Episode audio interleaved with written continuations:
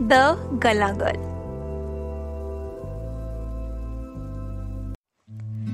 कभी कभी मेरे दिल में ख्याल आता है कि हमारी अजीज चीजें अगर इंसान होती तो क्या होता, हम उनका एतबार कैसे करते, उन्हें याद कैसे करते। द गला गर्ल में आज मैं आपसे दरख्वास्त करती हूँ कि ये सुनने के बाद जरा एक बार आप भी दिल के करीब किसी चीज को इंसान समझिएगा और उसे फिर अपने शब्दों में प्यार जताने की या प्यार बयां करने की कोशिश करिएगा।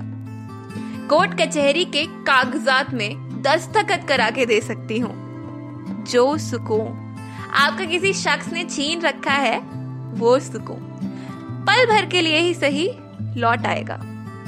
लॉकडाउन के दौरान इसी ख्याल ने आपकी इस गला गर्ल की काफी मदद की।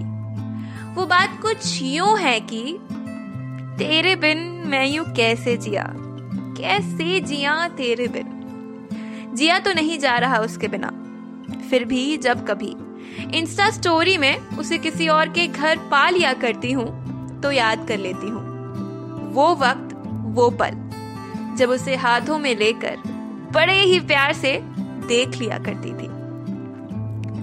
आजकल तो बस ख्वाब ही आते हैं।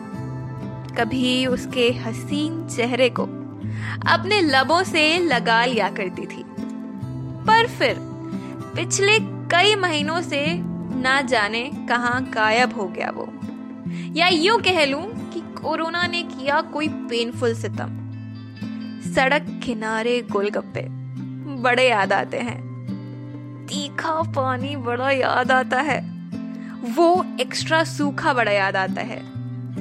ऐसा याद कि जिंदगी के सारे दुख उसके सामने छोटे से बच्चे लगने लगते हैं और बचता है तो बस एक तीखा गोलगप्पा, मैं और वो तीखा और चटपटा स्वाद।